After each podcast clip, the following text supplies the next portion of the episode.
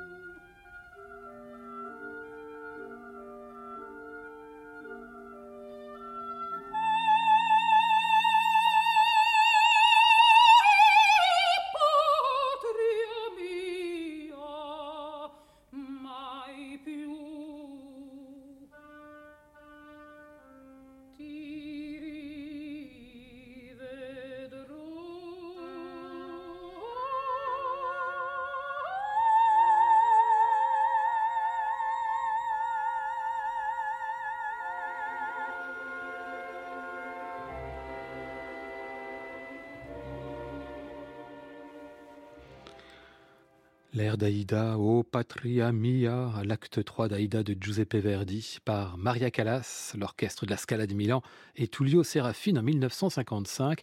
Alors, ce qu'on entend là est peut-être pas le plus grand disque de la Callas, mais c'est celui qui nous l'a fait entendre dans l'un des rôles les plus importants de sa carrière, puisque sa notoriété s'est faite en grande partie sur Aïda. Je vous remonte un peu dans le temps. En 1950, elle n'a que 27 ans, elle est en train d'éclore véritablement. C'est pour Aïda qu'en avril, elle remplace au pied levé Renata Tebaldi à la Scala, origine de l'histoire d'amour entre elle et l'opéra milanais. En juillet de la même année, à Mexico, elle est exaspérée en scène par le ténor Kurt Baum, qui en fait beaucoup trop.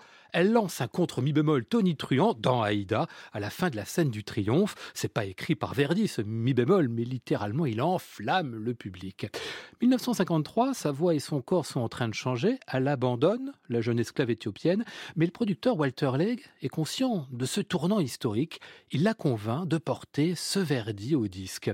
Callas vient d'enregistrer Butterfly, elle est fatiguée, elle n'a plus tout à fait le format pour Aïda, bref, elle doit puiser dans ses ressources pour nous offrir un témoignage un peu décalé, certes, mais d'autant plus émouvant, de la Callas première manière.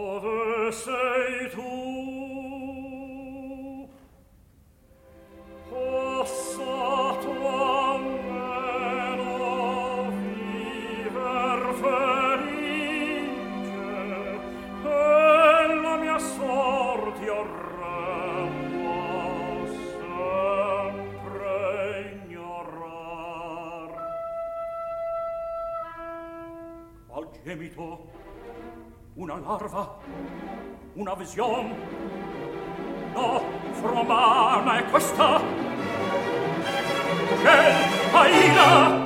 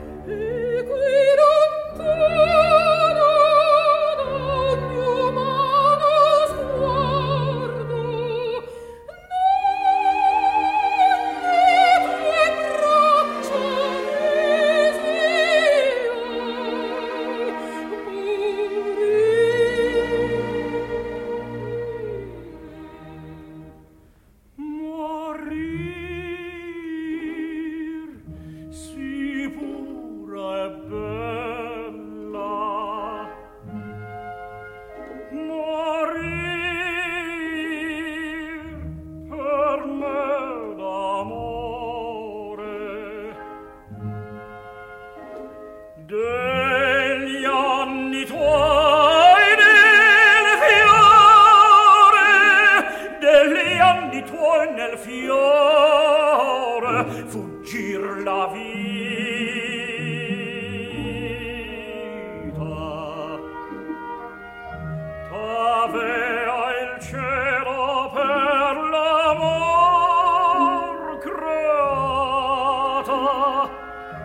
ed io t'uccido per averti amata. Non ammarai, troppo t'amai, troppo sei